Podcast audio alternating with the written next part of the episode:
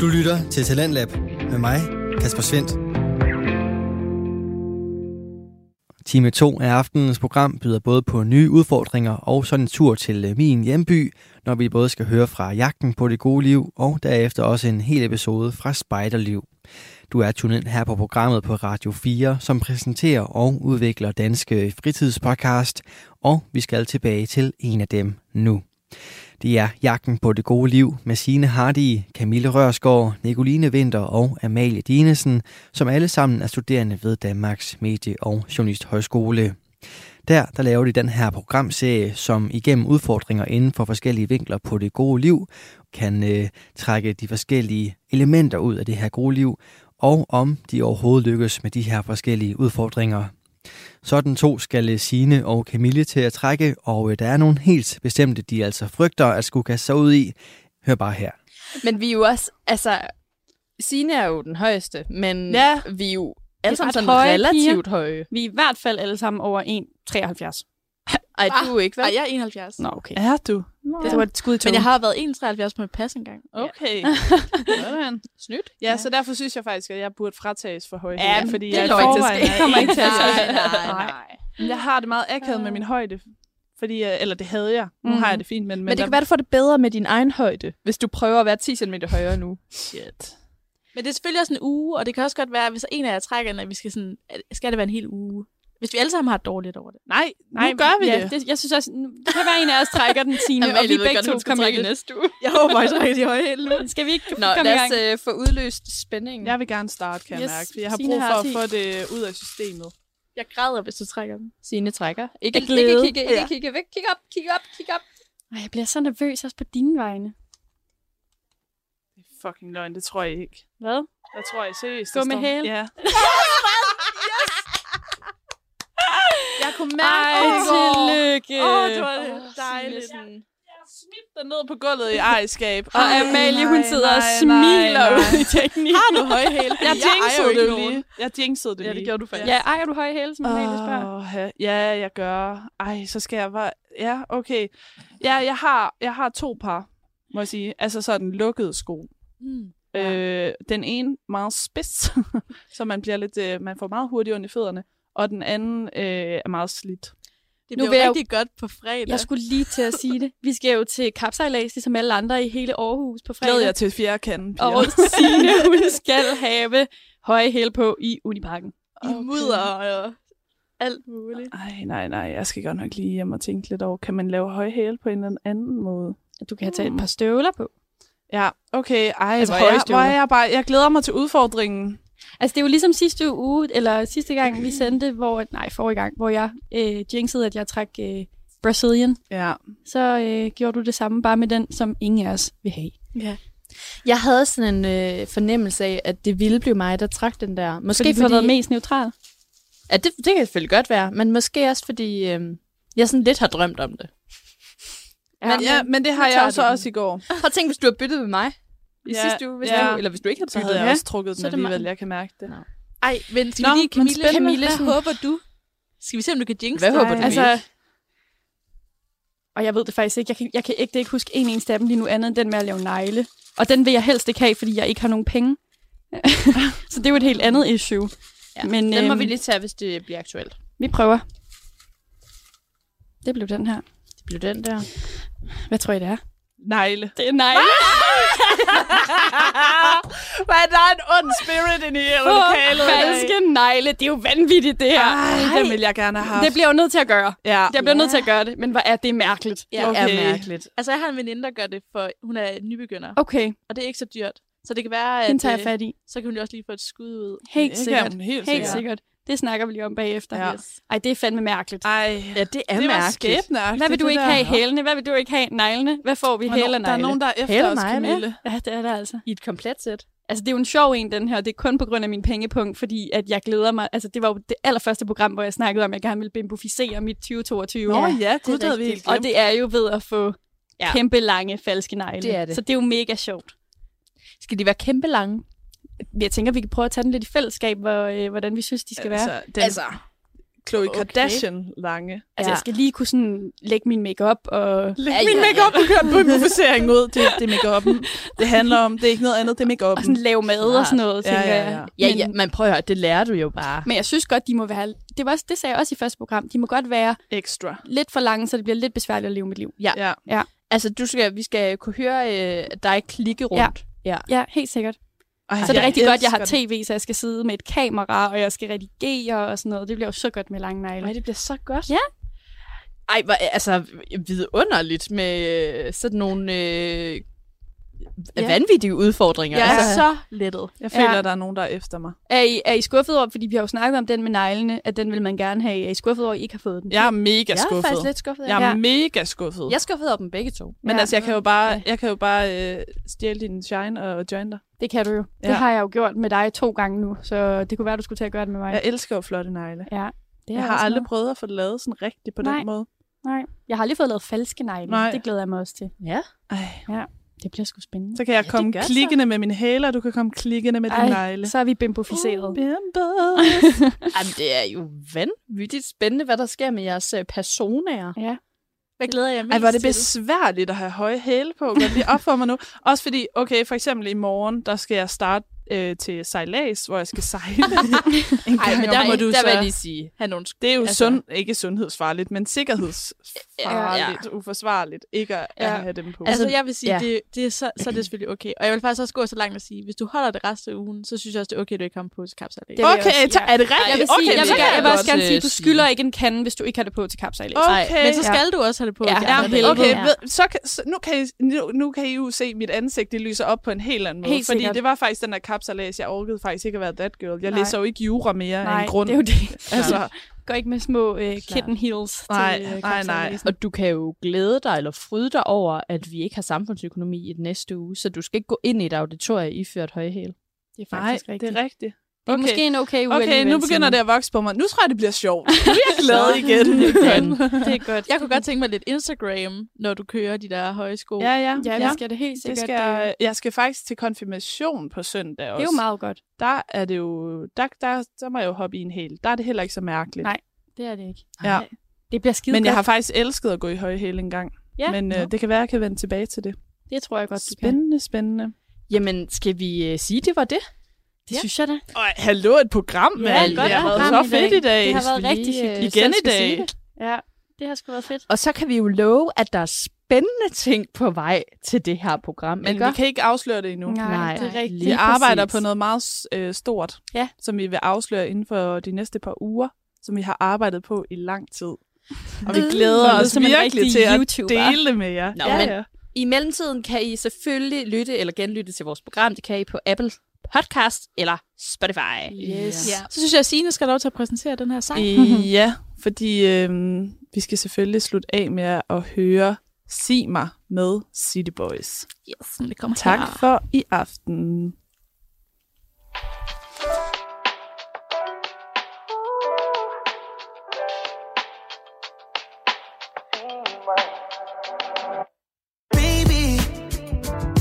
Forsvinder væk, falder ud. Lad mig sige, jeg tror der er noget ved dig. Noget ved dig. Noget ved dig Så hvad hvis jeg siger nu? Bliver nervøs, når vi mødes. Må jeg spørge, tror du der er noget galt med mig? Galt med mig? Vil du være alene Med mig, for det føler jeg vil kunne. Så fortæl mig, hvad som jeg skal gøre. For jeg kan få dig hjem i nat,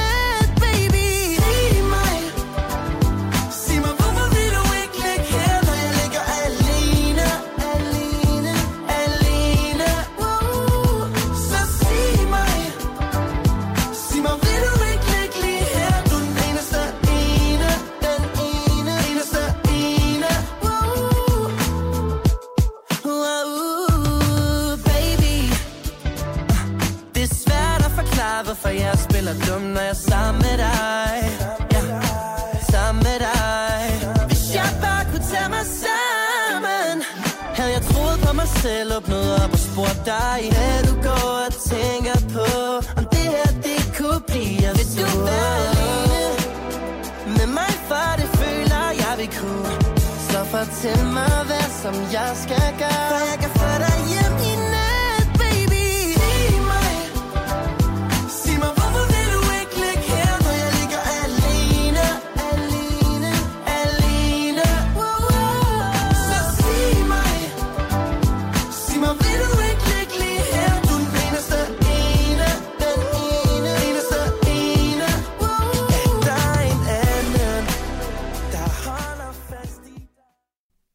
Du lytter til Radio 4.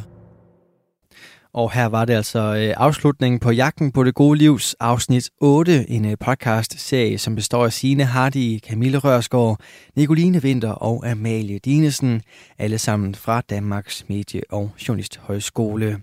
Du kan finde alle tidligere programmer af Jagten på det gode liv inde på din foretrukne podcast tjeneste, hvis du finder Studenterradioen Genlyds podcast feed.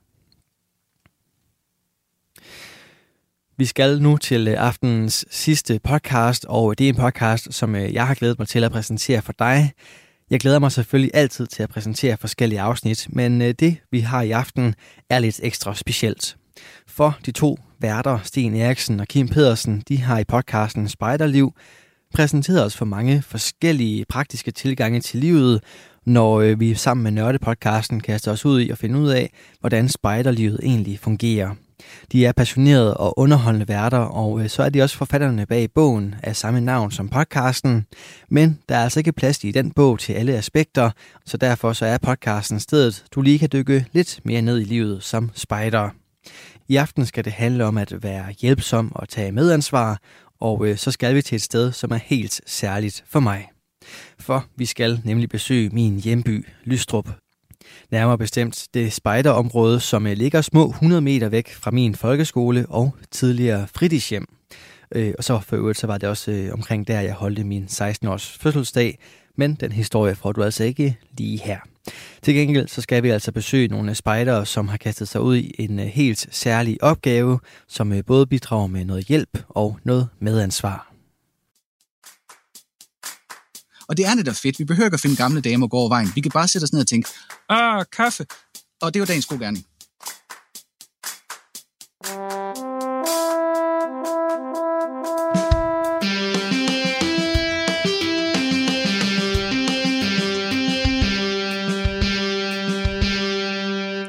Afsnit nummer 40. Spejderkaffe. Hej, og velkommen til Spejderliv podcast. Jeg hedder Kim, og med mig, der har jeg som sædvanlig min, øh, min gode spejderkammerat, Sten. Ja. Velkommen til, Sten. Goddag alle sammen. Dagens afsnit skal handle om, øh, om to rigtig vigtige ting ved at være spejder. To rigtig store ting, mm-hmm. nemlig det at være hjælpsom og det at tage medansvar. Det er jo så vigtige ting, at de faktisk har hvert sit punkt inde i spejderloven. Det er jo en, øh, en håndfast ting, en stærk ting, det er en fundamental ting i det at være spejder. Og der er også en tredje ting, jeg synes er meget fundamentalt i at være spejder. Ja. Det skal handle om i dag. Hvad er det? Det er kaffe. jeg, jeg tror ikke, kaffe står i spejderloven. Øh, Det kan være, det kommer lige om lidt. Men øh, leder og en kop kaffe, det er jo, altså, det er som salt og oregano. det, det var er du fuldstændig ret i. Det er fuldstændig uadskillige ting Ja. i virkeligheden. Og, øh, men det der med at tage medansvar, det er jo tit også noget med, med at gøre verden til et bedre sted at være. Det kan tit være en meget sådan stor og kompliceret ting. Altså, den kan, det kan føles meget svært. Og, og derfor så har vi sat os her ved vores øh, computer, fordi nu skal vi ud i den store verden. Mm-hmm. Vi kan komme overalt i verden. Ja. hvor det skal være hen, Yes. og snakke med spejdere alle steder. Så vi har valgt at tage Lystrup, som jo ligger i øh, det meget eksotiske. Aarhus. Ej, lidt ude for Aarhus. Vi er taget helt til Jylland, ja. Ja. Det var der, vi er der Ja, til. ja. ja.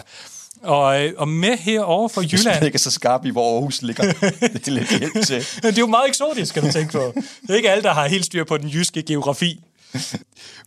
Men helt derovre fra, der har vi fået forbindelse igennem til Johannes og til Sune.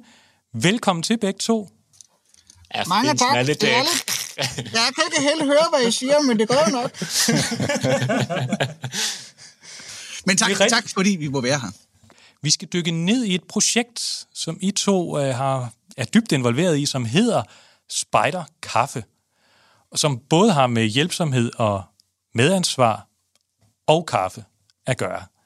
Men jeg tænker lige, hvis vi skal starte et sted, så kunne jeg godt lige tænke mig at vide, hvem, hvad er I for nogen? Hvem er I? Øh, jeg kan jo starte. Jeg hedder Sune, og jeg er gruppeleder i Lystrup Gruppe. Og jeg tror, den historie, vi skal have i gang med i dag, der var jeg ikke gruppeleder dengang, det var Johannes, der var det. Øh, Så jeg er den aftagende gruppeleder, hvis man kan sige det sådan. Og den opgraderede. Den opgraderede det, det, er mere, det er mere fair, ja. Version 2, gruppeleder version 2, tror jeg mere er retfærdigt. Øh, jeg, jeg hedder Johannes, jeg er distriktschef i Marselis distrikt. Marselis distrikt, det ligger sådan i Aarhus, en 10 øh, Aarhus-grupper. Jeg har, jeg har kun været i én spejdergruppe hele mit spejderliv, og det er Lystrup-gruppe. Jeg startede som ulveunge sammen med min mor, fordi jeg havde for meget hjemmeved, så var hun nødt til at være med. Og det er så øh, 28 år, 26, 27 år siden eller sådan noget. Nej, det kan ikke gøre det. 32. Alt for mange år siden. ja. Det, som I to gerne vil fortælle om, det er et projekt, som I har i Lystrup Gruppe, som hedder Spejderkaffe. Ja. Hvad er det? Den korte forklaring, det er, at det er kaffe. Den lidt længere forklaring, det er, at det er øh, kaffe, som vi sælger for at skaffe penge til nogen, der hedder Mercy Scouts, som er en spejdergruppe i virkeligheden i Uganda, i Umbale.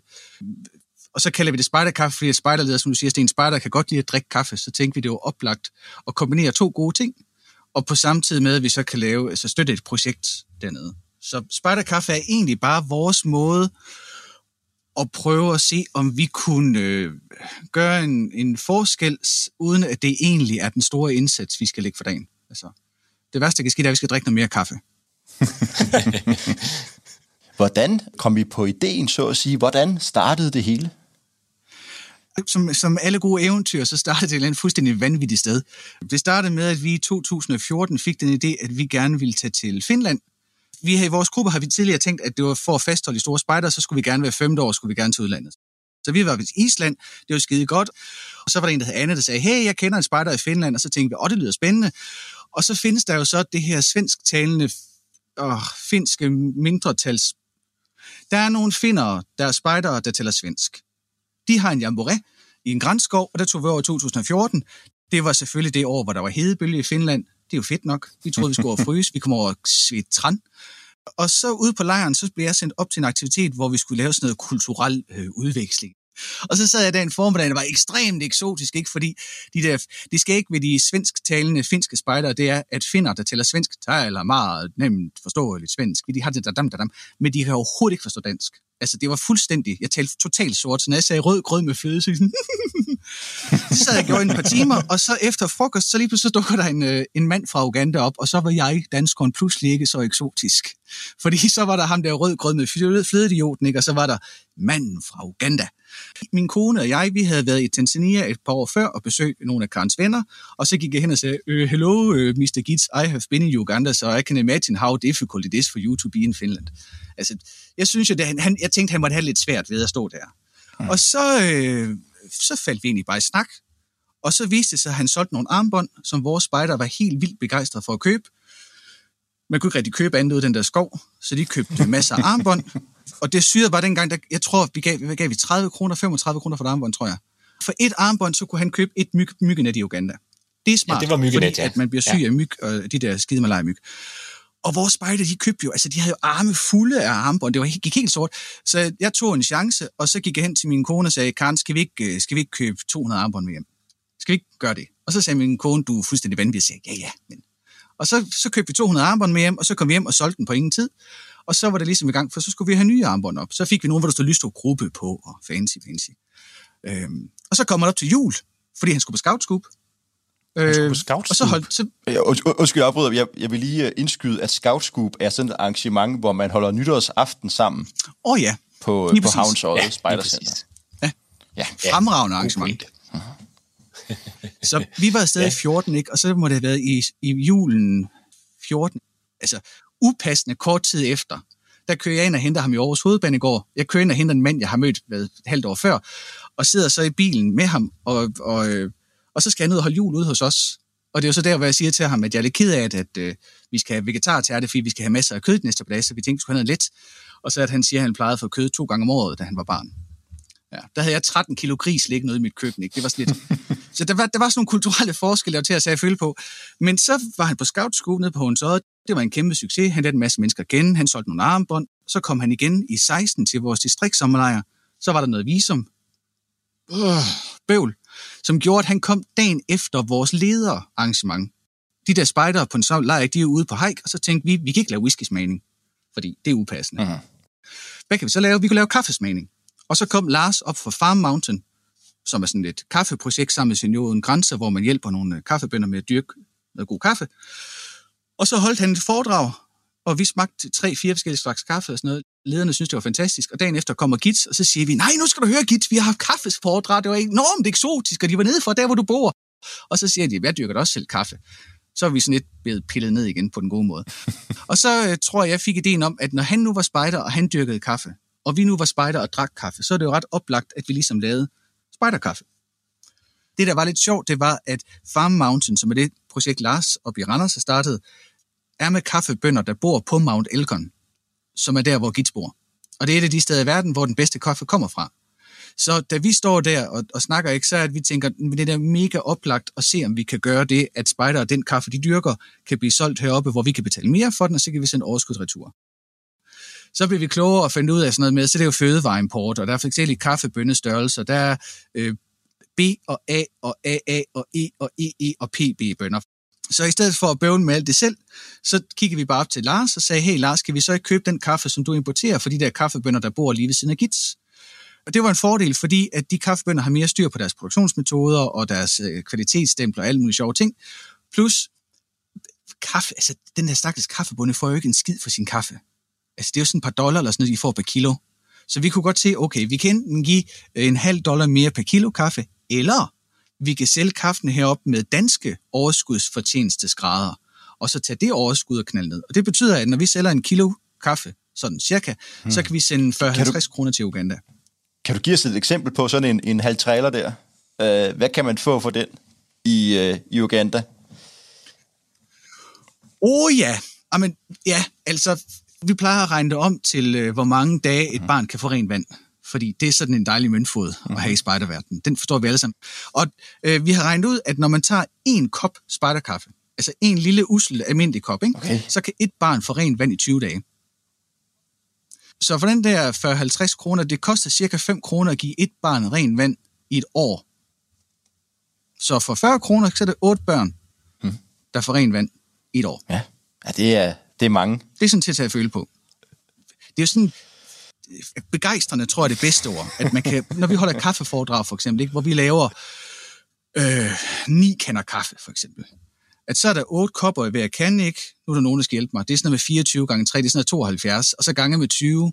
Ikke? Det er 72 børn, der får ren vand i 20 dage, fordi at der er nogen her på Danmark, der sidder og lytter på en idiot som mig, der står og fortæller om, hvorfor man skal drikke noget mere kaffe. Altså, det er jo svært ikke at blive begejstret okay, det, det var, jeg, er altså, faktisk, jeg er faktisk rigtig begejstret. Ja, ja, det var godt nok nogle... Altså, det er også, jeg behøver ikke at rende rundt, og, altså, hvad, hvad det man gjorde i, i gamle dage, finde en gammel dame, man skal følge over vejen. Jeg kan bare drikke en kop kaffe. Så jeg, ja, det er rigtigt nok. Altså, det, det er da, det er da nemt. Ja, det, ja. Altså, det er det. og det er det da fedt. Vi behøver ikke at finde gamle damer og gå over vejen. Vi kan bare sætte os ned og tænke, ah, kaffe.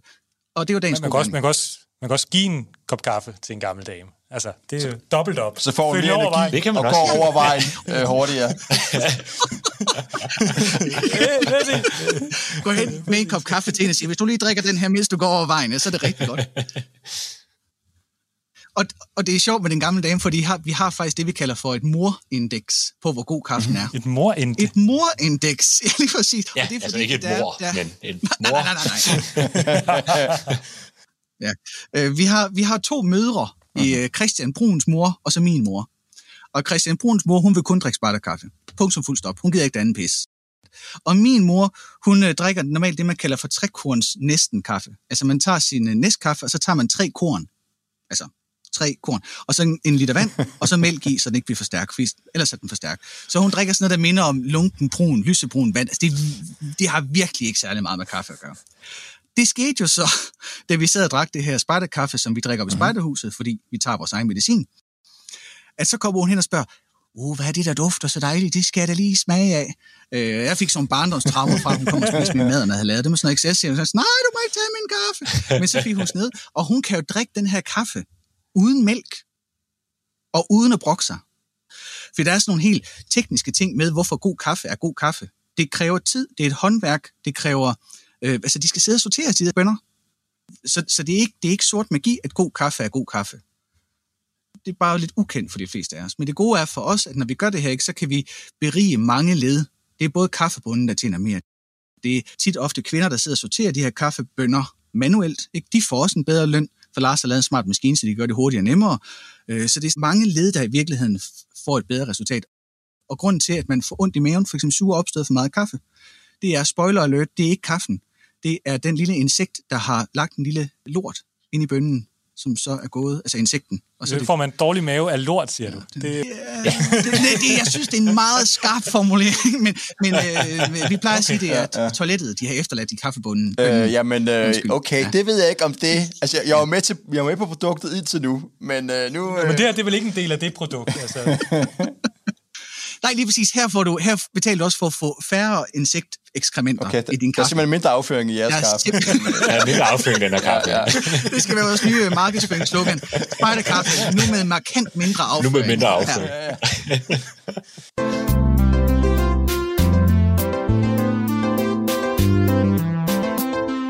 I får nogle aftaler med Farm Mountain, og, men hvad sker der så derefter?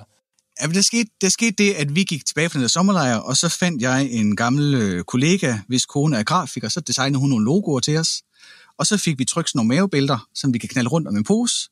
Og så, og så gik vi lige bare i gang. Så øh, vi startede med, at, at man kunne bestille kaffe. Altså forældrene i gruppen kunne bestille kaffe til afhænding op i spejderhuset. Og så stod vi der nogle tirsdage i, en gang sådan tirsdag i måneden og sådan noget, og klipsede de her mavebælter på de her kaffeposer og tænkte, det her, det skal vi simpelthen holde op med, for det tager simpelthen for lang tid. Og så var, kom der nogle regler med fødevaremyndighed, man kun må lave 10 gange udsalg om, om året, og så skal man have fødevare øh, godkendelse. Og så var der hele konceptet med, at vi ikke havde lyst til at have et lager af kaffe stående, fordi det skulle gerne være friskristet, det skal ikke være gammelt. Så der var sådan flere ting, der gjorde, at vi øh, ringede op til Lars og sagde, hey Lars, kan du ikke øh, ordne det hele for os? Så den måde, det er på i dag, det er, at vi har vores hjemmesider, vi holder foredrag, vi fortæller om det, og så bliver man egentlig kanaliseret ind på kaffeagenternes hjemmeside. Kaffeagenterne er dem, der også forhandler Farm Mountain Kaffe. Det er Lars, der ejer begge dele, sammen med en, der hedder Thomas. Så det, det er den mm-hmm. samme biks. Men så går man ind og bestiller, og så sender Thomas og Lars det ud til folk, hvor end man sidder. Og så er de så flinke, at de giver os nogle meget favorable priser. Så en gang om året eller to gange om året, så afregner vi, så får vi nogle penge. Og så, øh, så, ja, så går der den her hvidvaskningsmaskine i gang. Så vi, vi tager pengene og sender til korpset, som så sender dem til Uganda. Ja, det, man kan ikke bare overføre penge til Uganda, fandt vi ud af, fordi... Mm, ja. Så det, Så begynder ens bank at kigge lidt mærkeligt på en. det gør de også, når man går ned i banken og siger, hey, øh, kan vi hæve øh, for 24.000 kroner i dollars, og kan vi få dem om 10 minutter, fordi et git, han skal en flyver. det var en ser tirsdag. Men der har vi haft sådan nogle, øh, der var nogle ting, vi lige skulle finde ud af, hvad man gjorde smartest. Og der er sådan nogle, øh, en simpel ting som, at når vi overfører penge fra Danmark til Uganda, hvis vi så ikke eksplicit angiver, hvad for en valuta de skal modtages i, så vil de modtage den i en, hvor de så skal konvertere den i 4-5 gange, og hver eneste gang, så mister man en procentsats af sit beløb. Hmm. Så der er sådan nogle, øh, ja, og plus man kan have, man kan have bankkonti i dollars og i Uganda shillings i Uganda. Ja. Øh, ikke? Og det er fedt at have det i dollars, fordi at der er lavere inflation end i Uganda shillings, og kursen er bedre og sådan noget. Ikke? Så, så vi skulle også lige finde ud af, at når vi så overfører pengene til korpskontoret i danske kroner, så skal korpskontoret overføre videre til Uganda Bank til den rigtige konto i dollars, og angive det i dollars, for ellers kommer de i euro eller en pis, og så går det, ja. Det, det er sådan nogle hyggelige ting, som man ikke vidste, man skulle vide noget om. Det, det ved vi sådan Er noget der om. nogen af jer, der har erfaring med ulandsarbejde, eller, eller bankverden, eller Niks. øh, den slags der? Nope. Nej. Det er jo en kæmpe fordel at have lige præcis ingen erfaring, for så tænker man, det er, hvor svært kan det være? Altså, herregud. World Remedy, de kan overføre penge, hvor svært kan det være? Ja, det kan så godt være ret svært. Det er godt, hvis man, er, hvis man skal i gang med sådan et salgsprojekt, så kan man ringe til, øh, man kan ikke ringe til mig, man kan måske ringe til Sune, man kan ringe til nogen, og så kan man få sådan en øh, ting, som du skal have styr på, inden du går i gang, moms, hvidvaskningsregel, og sådan nogle, sådan nogle små ting. Men, men når det er sagt, det er ikke så skide kompliceret heldigvis. Vi skal lige høre lidt om, synes jeg, det synes jeg var meget fascinerende. I er jo en del af kaffemarkedet nu. Ja. Og det er noget med, at det er faktisk en, en lidt større industri, end man lige går og tror. Ja, øh, Lars, der, han, der, han har lavet sådan en meget fin bog med de her interviews med de her kaffebønder, også hvor han har nogle fun facts om kaffe, som jeg kan huske var noget, der imponerede os meget, da vi havde det her kaffeforedrag. Øh, kaffe er den anden mest handlede vare i verden, kun overgået af olie. Det tror jeg ikke, der er særlig mange, der ved. Og cirka samme farve. Jeg ved ikke helt. Det, der så er lidt træls med kaffe, det er, at der er rigtig meget kaffe, der bliver dyrket nogle, i nogle, sådan nogle slavelignende forhold, især i Brasilien. Så kaffe og børnearbejde og sådan noget hejs, det rimer lidt for meget på hinanden. Så der er nogle ting ved hele det her kaffesetup, som i virkeligheden er fuldstændig vanvittigt. at der ikke, der ikke er mere fokus på, især fordi vi som danskere drikker enormt meget kaffe. Det, jeg som personligt synes, der er spændende med spejderkaffe, det er jo at informere folk om, at der er en grund til, at dyr kaffe koster mere. Det er fordi, vi faktisk synes, det er okay, at folk lever et nogenlunde fornuftigt liv. Altså, de behøver ikke at leve under slavelignende forhold, for at jeg kan få mit morgenfix. Men det er faktisk okay, at de også har et okay liv. Det gode er så til gengæld, at de skal ikke have særlig mange penge, før de har et okay liv. Så min morgenkaffe bliver ikke nødvendigvis meget dyr, altså det bliver lidt dyrere, men ikke sådan 10 gange dyrere. Og, og hvis vi skulle dyrke vores kaffe i Europa, så vil den koste 5.000 gange så meget. 5.000? Yes, sir. Så det er også det, man tænker, det er, altså, det er, altså ikke, det er ikke for sjov, at de der folk, de får altså ikke særlig meget løn. Det er sådan der kaffe noget ka- kaviar eller sådan noget. Ja, det er på tusind bønder, der skal, altså der sidder de der skide runde øh, røde bær ikke, på en plante, som skal sidde og modne, og planten skal være minimum syv år, og så skal den stresses og alt muligt. Og så skal de plukkes i hånden jo, og så skal de afpulpes, og de skal fermentere, og de må ikke fermentere for meget, og de skal tørre, men de må ikke få fuglelort på sig. Altså, man skal bruge meget vand, når man vasker sin kaffe, hvilket er ret træls, når vandhullet er 5 km væk, ikke? og der man skal slæbe. Skal slæve det, ja. altså, så der er helt vildt mange tidskrævende og tunge manuelle processer i det, før man har en grøn bønne, som kan blive ristet og drukket. Og det synes vi også er meget fascinerende. Hvor mange trin der faktisk er, og hvor lidt vi ved om, hvor vores kaffe kommer fra. Det eneste, vi kender, det er den der lemur, ikke? der æder kaffebønner og skider dem ud igen og siger, nej, det koster 1000 kroner kiloet. Og resten, det er som om, at det bare sådan opstår på magisk vis. Sådan, Men det, puff, det vil er være dyrere, kaffe- hvis den lemur... Eller det er dyrere at få en mand i Europa til at lave kaffen, end lemuren til at skide den ud. Det er rigtigt. Altså, Ja, lige præcis. Ja. En europæer til at lave kaffen, ja. Ja, det er jo, altså, livmur får jo ikke løn. altså, alle, alle kan jo gøre det dyrere end lemur. Ja, det skal Ej, er rigtigt. pokker. Ja, men altså, ja, okay. der er ingen økonomi i den mand. Det, det er der altså. Ingen økonomi i lemurer. Nej, det er rigtigt. Det er der ikke. Okay. Du lytter til Talentlab med mig, Kasper Svendt. Vi er i gang med aftenens tredje podcast afsnit her i Talent Lab. Det er programmet på Radio 4, som giver dig mulighed for at høre nogle af Danmarks bedste fritidspodcast, der kan underholde, informere og måske endda inspirere dig. I denne omgang der er det Spejderliv fra Sten Eriksen og Kim Pedersen, som vi er gang i. Og øh, de taler med to helt bestemte spejdere, som øh, kommer fra en helt bestemt spejdergruppe, nemlig den, der ligger i Lystrup i Østjylland. Det er min hjemby, så derfor er det selvfølgelig en øh, stor fornøjelse for mig og nok også dig, at vi her vender tilbage til det afsnit. Nu hørte vi lidt om, at, at I havde været i Uganda selv. Altså nu sælger I så kaffe, men I fik så også et eller andet et forhold til den her gruppe i Uganda. Jeres gruppe, spejdergruppe i Lystrup, fik et forhold til den her gruppe i, hvad kalder det, Mbala? Ja, Mbale. Mbale. Ja. ja. Og øh, altså, kan vi fortælle lidt mere om, hvordan altså, det foregik? Altså, hvad skete der? Ja, altså det, man kan sige, forholdet kom jo sådan lige så stille og roligt, eller hvad man skal sige. Altså, vi startede jo i Finland der, ikke? Og så, så kom han jo op i Gits alene i forbindelse med Scout Scoop. Og så var de så på vores øh, distriktslejr. Og så var det vel egentlig derfra, vi begyndte at snakke lidt om, om det ikke også kunne være sjovt at se, hvad det egentlig blev brugt til, de her. Altså, nu har vi jo med til at sælge en masse armbånd og, og alt sådan noget, og de var så også heroppe i 17 øh, på Sparnes lejr, hvor vi solgte, hvor mange var det? 2200 armbånd eller sådan noget? Ej, det var flere. Var det flere end det? Mange armbånd. Jeg tror det. Ja, det var, ja 3.000 eller sådan noget, tror jeg faktisk, ja. Var. Det var. Jeg tror, vi endte med at sende 100 og 120.000 kroner ned Ja, i, efter lejren. I solgte der, armbånd på lejr. Så, så det var jo super fedt. Og, og der var jo en masse, kan man sige, både ledere og spejder og sådan noget, der var med ude og s- havde en stor fest med at gå rundt og sælge de her armbånd, og der gik konkurrence i den og sådan noget. Men der var også god anledning til ligesom at høre lidt om alt det her. Øh, men man kan sige, når man har været ude og sælge hvad ved jeg, 100 armbånd, ikke? Jamen, øh, så har man måske også lyst til at se, hvad de der penge, de så ligesom bliver brugt til. Så var det, vi tænkte, jamen altså, det, det må kunne lade sig gøre, øh, at kunne komme, komme ned og sige hej. Så startede det her vanvidsprojekt med, at vi tænkte, at, at, at tropspejder, dem kan man godt tage til Uganda med, det er ikke noget problem. Du, du siger vanvidsprojekt. Ja, altså vil sige, øh, der har jo været mange, mange ting. Oh, ja. Man skal også overbevise forældre om, at det er en god idé, at man tager deres børn med til Uganda. Åh oh, ja. Hvordan vil I sikre jer, at de ikke får AIDS? Ja, altså primært ved at lade være med at have seksuel omgang med lokale, for eksempel. Og, det, og ja, det var, et, det var faktisk et spørgsmål, Aha. Vi fik. Der var, så det, vi, vi tænkte, det var udtryk for en vis bekymring fra Ja. forældrenes side. Men øh, vi havde en, en god klat øh, tropspejder, og så selvfølgelig en masse voksne, der også endte med, altså, det tog lidt, lidt planlægning og sådan at, at komme afsted. Men, øh, efter alle de der vacciner og alt det der, så kom vi jo ned og, og besøgte dem dernede. Og så har de jo så et, de har et spejdercenter i, i hovedstaden der, Kampala, eller sådan et hovedkontor, kan man vel sige, hvor vi var et par dage. Øh, og så en lang tur på en grusvej, ikke? og så kommer man til en barle på bjerget øh, mod, er det Kenya, der ligger ved siden af? Ja. Det, det deler grænse med Kenya, og så er der noget med, der bor en abe der, som er meget sjældent og sådan noget. Men så det er jo ligesom øh, den vej, vi kom, kom derned, og så ville vi jo gerne rundt og se nogle af de her projekter. Altså, altså vi har været ude og dele briller ud, øh, og, været rundt med de her, hvad hedder de her, øh, hvad nogen de her? Ja, Life Straws. Life Straws i kæmpe udgaver, øh, med sådan nogle community nogen, som øh, kan give til en hel masse. Men live straws, det er noget, der kan rense vand. Ja, det er præcis. Det er, Er det det er en dansk opfindelse, så det, kan, ren- altså det, det kræver ikke enten et filter, som kan skiftes for næsten ingen penge, og så renser, renser det vandet med sådan noget 99,99 procent af renhed, og det tager både bakterier og alt muligt sjov.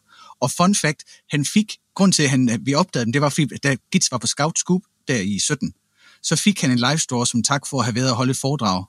Og han, han fortalte, da han kom hjem til os igen, at han stod bare og kiggede på den og tænkte, det her, det er sort magi, den her skal jeg med til Uganda. Så det er jo igen sådan en total tilfælde, at han pludselig får et stykke dansk teknologi der, som så senere kan vise sig at, at, øh, altså gøre underværker for en skole, for eksempel, der får sådan en filter sat ud. Ja, det var helt vildt fedt, altså, altså komme rundt og se det der, ikke? Altså, at okay, nu er, ser jeg, hvad de ligesom går fra øh, der, ikke? Så får de vand fra den her øh, brønd, og jo jo, det kan da godt være, det ser nogenlunde klart ud, eller, eller et eller andet, ikke? Men, ja. men man ved også godt, at de er jo syge hele tiden, øh, når de ikke har sådan noget rent drikkevand. Mm-hmm. Kan du give os et eksempel på levestandarden i, i det område der, bare så vi kan forstå, altså hvad er det for en slags fattigdom, der er tale om? Det er mega funky i Uganda. Altså, øh, og der er jo sådan en fantastisk en, når man, når man rejser til Uganda, eller til et afrikansk land, så tænker jeg, at de fleste vil have sådan en, en fordom, eller hvad man skal sige, sådan en idé om, hvordan er det, det foregår. Ikke? Altså, nu kommer vi herned, vi har hørt alt det her om, at de ikke øh, har rent vand, og øh, toiletforholdene er på en eller anden måde. Og, og så kommer man derned i, i lufthavnen, så tager man ind til en mega travl øh, storby, der er ren kaos, og der er altså, sådan som man rigtig kan forestille sig det, ikke? Man har set på film, eller hvad man nu har, ikke? Men så kommer man derned, og så finder man ud af, at jamen altså, alle i Uganda har mindst én mobiltelefon. Ja. Gerne to. og det er dem, man bruger til at betale alt med. Så mobile pay var en ting i Uganda, længe før det var en ting i Danmark. Men de betaler deres strøm med en telefon jo, ikke? Ja.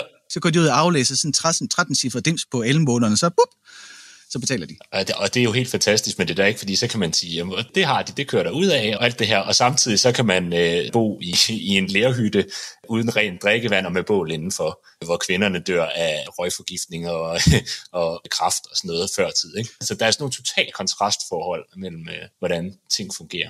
Samtidig med, at man sidder og streamer sin YouTube-video på et 4G-netværk, fordi der er en telefonmast lige i baghaven, ikke, hvor der er knaldhurtigt internet. Det koster bare en månedsløn. Så det er sådan, det er sådan helt, det er virkelig, virkelig paradoxerne sted, når vi kommer derned. Men man lever, en, en, en, en politimandsløn, det er sådan en 600-800 kroner om måneden. Og det er også det, en, en knaldhurtig internetforbindelse skal koste dernede. Ikke? Men det vil jo svare til, at internetforbindelse hjemme koster 30.000. Det, det er lidt dyrt. Og så sammenholdt med, at da vi var dernede, det er sådan nogle år siden, så der skal set en inflation og sådan nogle ting, men da Karen og jeg var dernede, der købte vi en lille pose ristede peanuts for en halv øre. En halv øre? Altså, ikke bare, altså en halv, en halv dansk øre, ikke? Og, så, og det, det, det er ikke særlig mange penge, og det, der er helt batshit crazy ved det, det er, for den halv øre, der er der nogen, der har dyrket nogle peanuts. Der er nogen, der har plukket dem. Der er nogen, der har transporteret dem hen. Der er nogen, der har ristet dem. Der er nogen, der har pakket dem i sådan en lille latterlig lorteplastikpose. Der er nogen, der har solgt den med fortjeneste til en dame, der kan så og sælge den til mig med fortjeneste for en halv øre. altså, og så står der en 4G-mast derovre ved siden af. Det er sådan helt bum! Så det, det, det, det er et sært land. det er totalt øh, underligt. Ja. Så kommer man hen et sted, ikke? og så har øh, hver sin by har sit øh, velgørenhedsprojekt fra et eller andet sted i verden, der er mere eller mindre vellykket. Ja. det, det er så underligt. ja, amen. Altså det ene sted, der står der et grundfospumpe, øh, super fancy anlæg, og det andet sted, så står der nogen, der har hjulpet med at lave øh, bedre forbrænding af brændet, så de ikke bruger så meget træ. Ja. Ja.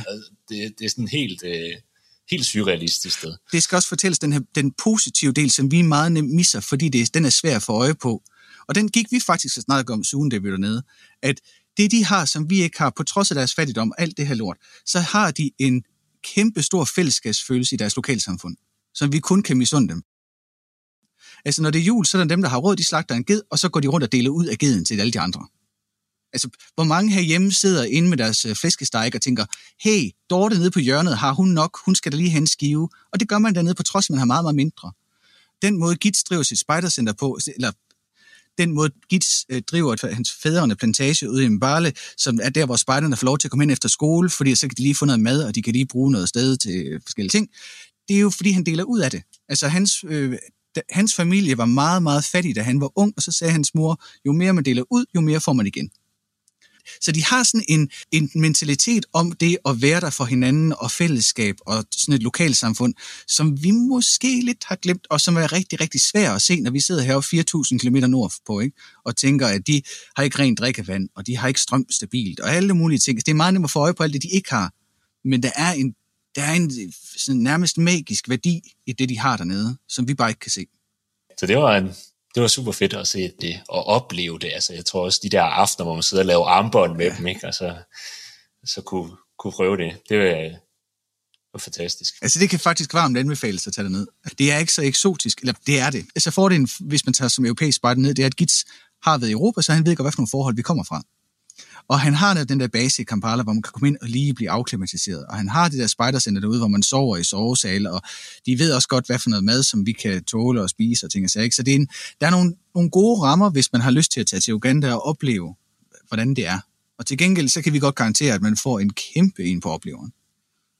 Der har lige været to unge gutter dernede, Nikolaj, som også er konferenspejder dernede, og han har lavet nogle, lagt nogle videoer op, både på Mercy Scouts Facebook-side, tror jeg også, hvor han viser, hvordan de bruger en, øh, en murstenspresse. Og så samler han nogle penge ind via noget mobile pay heroppe, ikke, hvor vi tilfældigvis ude og holde foredrag, hvor de så gav 1000 kroner til, at de kunne lave mursten. Så de samlede en 4-5.000 ind, tror jeg, så de kunne lave de her 700 mursten og sådan noget, der skal til, for at man kan lave klasselokale. Så det, det er igen, det, og, det, og det har kæmpe stor betydning at have et klasselokale, hvor man skal sidde beskyttet for vind og vejr, og solen, for eksempel, ikke, som er pisse skarp. Øh, så det, det er ret magisk at se, hvordan vi for ret små ting kan, kan påvirke dernede. Og så kombineret med, at på selvom der er 4.000 km, ikke, så har vi stadigvæk kontakt. De skriver stadig med Daisy, som var en af lederne dernede, de der vores unge ledere skriver mm. stadig med hende. Og jeg har utrolig mange ugandanesiske venner på Facebook for eksempel. Uh-huh. Og, det, og, det, og det er sådan en, en magisk ting, fordi da vi sad forleden aften, og, og Gits han skulle tilmelde sig selv og hans øh, forhåbentlig fire andre, der kommer op som øh, frivillige på Spartans Lejr, så sidder Sune inde i Aarhus, jeg sidder herude i Vitten, og Git sidder i, i 4.000 km sydpå, ikke? og så sidder han og sender en ansøgning ind, så ping, så får jeg den, så kan jeg skrive på Messenger, når nu har jeg fået det, nu har jeg godkendt så skriver han tilbage, åh oh, fedt, og forresten Sune, kan vi få noget home hospital? Så skriver Sune, ja det kan vi da godt finde ud af. Så, så verden er bare blevet sådan magisk lille, så det er muligt at vedligeholde det her øh, ret tætte venskab i virkeligheden, selvom de bor 4.000 km væk. De her Mercy Scouts, hvad er det for nogle typer, vi jeg som spejder kunne genkende et, et program hos Mercy Scouts, eller er det markant anderledes? Eller, altså, hvad, hvad gør man, når man går til Mercy Scouts i, øh, i Uganda? Det er faktisk jo egentlig også øh, et rigtig godt spørgsmål. Ja. Det er en kombination af mange ting. Altså fordi Mercy Scouts er dels en spejdergruppe, men dels også en NGO, og det er jo sådan en anden ting. Men altså, de, de laver de her velgørenhedsprojekter, som jo måske i virkeligheden passer mere med, hvordan man er spejder i andre lande, altså hvor øh, sådan noget i Tunesien for eksempel, ikke? og sådan noget, hvor man, hvor man er ude og lave sådan en samfundsændring øh, forskel. Det er jo lidt anderledes, end vi laver, når vi pionerer herhjemme, ikke? Mm-hmm. Men, men de laver også spejderaktiviteter for børn. Så noget af det her med at gå ud og, og donere drikkevand, eller lave de her drikkevandsprojekter og alt sådan noget, det er måske mere for de lidt ældre spejder, der er måske også er voksne. Men for børnene, der er der også spejderaktiviteter. Vi var dernede med en hel masse telte til dem, så de kunne komme på lejr. Så sådan noget gør de også. De er også en del af, i modsætning til i Danmark, så de fleste andre lande, så har man kun et spejderkorps. Og det har de også i Uganda, de har et spejderkorps. Så Mercy Scouts er en del af de ugandiske spejdere spejderkorps. Ja, det er en lokal gruppe i Mbale, som hedder Mercy Scouts, ligesom vi hedder Lystrup ja. Gruppe. Mm-hmm. Ja, præcis. Altså, ja. Der er sådan et sjovt paradoks i, at på nogle punkter, så ligner den måde, vi laver spejderarbejde på, og den måde, man laver spejderarbejde på i Uganda, mere hinanden, end den måde, vi laver det på, og finder laver det på. Fordi finder, de, de, de leger ikke med rafter. De laver ikke mad over bål. Øh, De, de bor i en grænskov, og så er de sådan nogle store kanoner, hvor de laver mad på. Men i Uganda, der kører de jo pionering og mad over bål. At de så gør det hver dag, altså mad over bål, hvor vi kun gør det, når vi er på weekendtur. Det er så også en lille, en lille krølle. Men, Der er en lille der er en lille forskel. Men der er nogle, altså de laver, det, de laver lege, de øh, øh, har færdighedsøvelser. Øh, De laver også flere konkurrencer, tror jeg, og sådan noget. Den Ja, stil. så, øh, så danser de mere, hvor vi laver råb, så laver de dans, danser og opvisning. Så har sådan noget øh, paradedans, helt vildt fascinerende, ja. hvor der så stiller sig fire voksne mennesker op, og så har de simpelthen indøvet sådan en, en fælles koreografi på, hvad var den, 5-10 minutter eller sådan noget. Fuldstændig crazy. Så, så det er det samme, og lidt noget andet. Mm.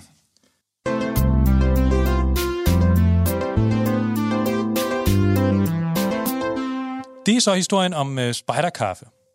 Men, øh, men hvordan hænger det sammen med, med hjælpsomhed og medansvar, som jeg jo kom til at love her i starten? Jamen altså, jeg tror for de spejder, vi havde med i Uganda øh, tilbage i 2018, den oplevelse, de har fået der, er fuldstændig vild. Altså, det var ikke en oplevelse, de kunne få noget andet sted, og den læring, de har fået med derfra og kan tage med hjem, den er vanvittig. Altså, de, de har fået nogle venner dernede, som de også kan skrive med her hjemmefra. Ikke? Altså, det er jo ikke, fordi man ikke kan komme i kontakt med hinanden på den anden side af jorden, og, og kan skrive med hinanden der og, og følge op på, hvordan går det med det ene og det andet. Altså, den der udveksling på tværs der af kultur i Danmark og kultur i Uganda, er, det tror jeg gav både spejder i Uganda og spejder i Danmark enormt meget. Og så kan man så sige, at det der med, at spejderne købte de her armbånd øh, og fyldte deres arme med dem, altså det var, det var sådan en rigtig nem øh, måde at sådan kunne se, at man gør en forskel. Ikke? Du har manden lige over for dig, som øh, har taget dem med hjemmefra. Altså det er hans spejdere derhjemme, der har siddet og lavet dem her. De har brugt to timer øh, til at starte med i hvert fald, ikke på at lave sådan en armbånd der. Tager dem med op, og så køber du dem der, og så kommer de hjem, og man kan se billeder af myggenet, der er blevet købt for de her penge og blevet brugt. Og vi kom ned og besøgte dem ikke, og kunne selv være under de her myggenet og se, at de virkede og, og alt det her. Ikke? Så, så der var sådan en, verden bliver meget lille lige pludselig der i det øjeblik, vi møder øh, Gits fra Uganda, og det er blevet meget sådan vedkommende for spejdere i, i vores gruppe, også nogen, som heller ikke har været i Uganda nødvendigvis, men har stået på lejre og solgt de her armbånd og, og gået op i det med liv og sjæl. Og den stolthed, man så har ligesom, nu har vi altså solgt for så mange penge her, og det har bare givet rent drikkevand til 100 børn. Altså, vi synes jo i al beskedenhed, at det hænger ret meget sammen med det. Fordi, altså, da vi startede, da vi mødte Gits i Finland, og han fortalte om, hvad forholdene er for børn og unge i Uganda, så tænkte vi, det er, det, det er ikke rart. Altså, det er noget skrammel. Øh, og da han så siger, at de der armbånd, som de sidder og laver, at dem kan vi købe, og han vil helst ikke have donationer, fordi det skal gerne være noget, de laver, som de sætter, lægger en stolthed i, og så kan vi sælge det videre. Så tænkte vi, at så, det, er sådan en, det er sådan en fornuftig øh, og sådan en tillidsfuld, og sådan en, øh, I laver noget fedt, som vi sætter pris på, transaktion, i stedet for ren støtte. Så vi synes jo, at vi hjælper på mange forskellige måder, ikke? fordi vi hjælper både økonomisk. Vi udnytter, at det der armbånd koster det samme som hvad en på stor Matador Mix. Men til gengæld kan det have en afgørende betydning, når ens månedsløn er 600 kroner, så er det altså dyrt at købe et myggenet. Mm-hmm. Altså, man hører jo også mange negative historier om udviklingshjælp i Afrika, der aldrig rigtig bliver mm. til noget, eller bliver forladt, eller oh, om ja. korruption. Jeg tænkte, har du på nogen tidspunkt haft sådan lidt tvivl i hjertet med at sætte 120.000 til en mand, du har mødt en gang i Finland? Mega meget. Det er også en af grunden til, at vi faktisk gerne ville ned. Det var faktisk for at komme ned og se, giver det mening, det her hejs?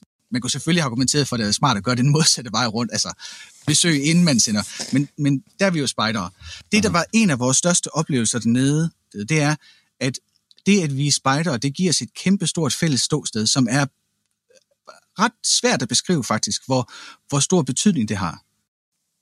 Men, men, men altså, hvordan, hvordan opstod tilliden? Men, det er det, der var så magisk også, for den var der bare lidt. Der var ikke noget brød den. Så jeg tror, det handlede mere om, at tilliden var der faktisk som udgangspunkt, fordi vi mødte en spejder et eller andet sted i verden. Ikke? Så tænkte mm. vi, spejder de er gode mennesker. Bumfalra. Indtil modsatte bevis, så spejder er gode mennesker. Sådan er det bare, uanset hvor man kommer fra. Og det er jo det, der var funky at opleve, at den faktisk holdt hele vejen igennem. Vi havde den en lille smule. Første gang jeg overførte de der 30-40.000, tænkte jeg også lige, åh, det er det er slet, der røg afsted. Og de 120.000 efter spejdernes lejr, men det var først 14 dage efter, hvor jeg faktisk ind til Karen og sagde, har, har vi lige overført så mange penge til en mand, som, altså, som vi har, så siger Karen, jamen hør nu her, vi har siddet og spist sammen med ham, han har været og fejre jul, øh, han har været der, altså, så vi kendte ham jo også, synes vi. Så det, jeg tror mere, det handler om, at det, det er vores, min erfaring i hvert fald, min læring med det er, at når vi tager ud i verden og møder andre spejder, så har vi et tillidsfuldt forhold fra starten. Af en eller anden magisk grund. Ja. Og når det så ikke bliver brudt, så, kan vi, så, så, så fungerer det bare. Så vil det så også understøttet af, at vi fik nogle regnskaber fra ham, og vi kunne følge med og se, hvad der skete og sådan noget. Ikke? Men, men, men vi har ikke haft anledning til at tro, at det ikke fungerer. Men det var syret at mærke den der spider-værdifællesskab, at det er virkelig sådan helt bogstaveligt et værdifællesskab, som vi deler med spejder fra hele verden. Det er ikke kun øh, fra Vestegnen eller fra Vestjylland. Ikke? Altså det, det, det du sgu også, når man tager til Uganda og tager sit spejdertørklæde på. Så øh, hvis I skulle nævne tre ting, øh, I har lært på den her helt vidunderlige rejse, I har haft med, med spiderkaffe, tre vigtige ting, I har lært der, hvad skulle det så være? Jeg ved godt, det er en unfair opgave, bare lige at smide jer ud Nå. på, sådan på helt øh, tom ja, Jeg synes, øh, der må grund. være en omkring det der med, at man bare skal gøre det. Ja. Altså, hvis der, kom, hvis der kommer en mand fra Uganda og byder dig nogle armbånd, så Køb køb 200. Dem. Køb aldrig mindre end 200. Ja, det er rigtigt. Der er noget med bare... Ja. Nej, men det der med sådan at, at, at, at kaste sig ud i det, altså, man kan sige, det eventyr var jo ikke kommet, hvis vi ikke havde Ja. gjort det. Jamen det man kan også, altså man kan, når man står der foran det der valg, som virker umuligt at tage eller farligt at tage, så kan man udnytte, at vi er en del af et stærkt fællesskab. For det er også det, der gjorde, at vi der stod i Finland og turde købe 200 armbånd. Det er fordi, jeg kunne spørge Karen, og vi kunne spørge Anne. Jeg tror måske også, jeg involverede dig, Sune. Altså, vi, vi kunne ligesom afstemme med flere, der var deroppe, ikke? og vi kunne bruge, og så kunne vi sammen kigge på hinanden og sige, er det her en god idé? Ja, det er en god idé. Så, så Det må, er det toeren? Men, det er et stærkt fællesskab? Det kunne det godt være, at vi har et stærkt fællesskab, som gør det nemmere at tage de der, øh, altså gribe chancen, når den er der. Altså vi kan udnytte det stærke fællesskab, mm. vi har.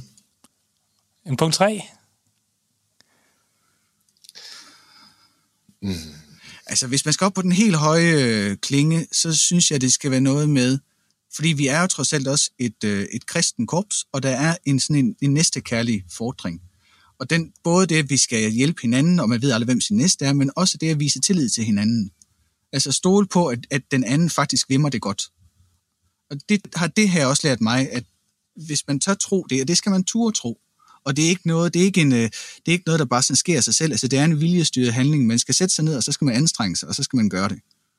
Men det giver til gengæld en masse gode ting igen, når man, når man giver tillid til en anden person, som man faktisk i virkeligheden måske ikke kender. Det synes jeg var en rigtig smuk ja. konklusion. På den note, så vil jeg da sige rigtig mange tak, fordi uh, at I vil være med i det her afsnit. Det, er, det, var, det var en rigtig, rigtig spændende at høre om. Ja, det er absolut os, der takker. Det er jo en meget stor ære at få lov til at være med i det savnomsbundne Spejderlivs podcast. Ja.